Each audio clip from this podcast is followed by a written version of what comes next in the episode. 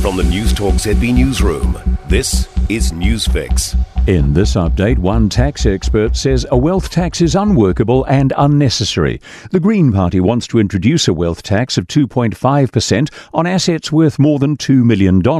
This would extend to assets worth more than $4 million owned by a couple.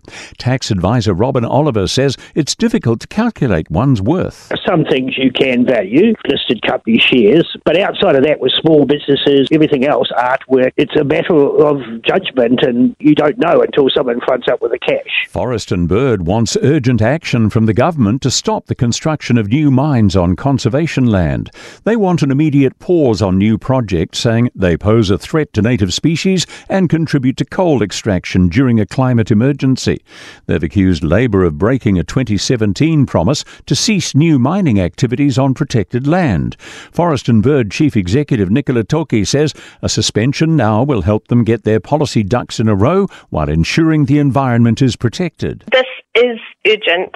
Six years is too long, and Forest and Bird and the wider community aren't going to let this one go. The man who survived the fatal fire at Loafers Lodge in Wellington is speaking out about his experience. Fa Matili Sili had to jump out of his window in the burning hostel as it was too hot in the hallway during the fire. He sprained his ankle but said it was the only way he could survive. Mr. Sili says he has now been rehoused at a Kāinga Ora apartment, which is much better. This compared to Loafers Lodge is like finally getting my own small home that I've always been uh, dreaming about. Two people have been rescued from the water after police received reports of a sinking boat in the Hauraki Gulf.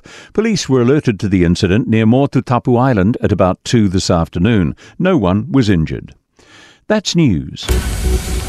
In sport, the New Zealand drivers are all in the hunt with just over nine hours to go in the Le Mans 24 hour endurance motor race.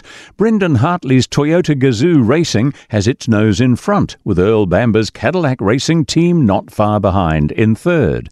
The second Cadillac car, which features Scott Dixon, is in fifth. Third seed Novak Djokovic will play fourth seed Casper Ruud in the French Open singles final overnight, their fifth career meeting. And it's been one way traffic in the other four matches, the younger Ruud unable to even take a set from Djokovic. Djokovic is bidding to overtake arch rival Rafael Nadal and become the all time Grand Slam men's champion with 23 major titles. The motivation is, is very high, as you can imagine, and there's one more to go and hopefully get my hands on the trophy. The men's final begins at half past midnight tonight. That's sport. I'm Joe Gilfillan.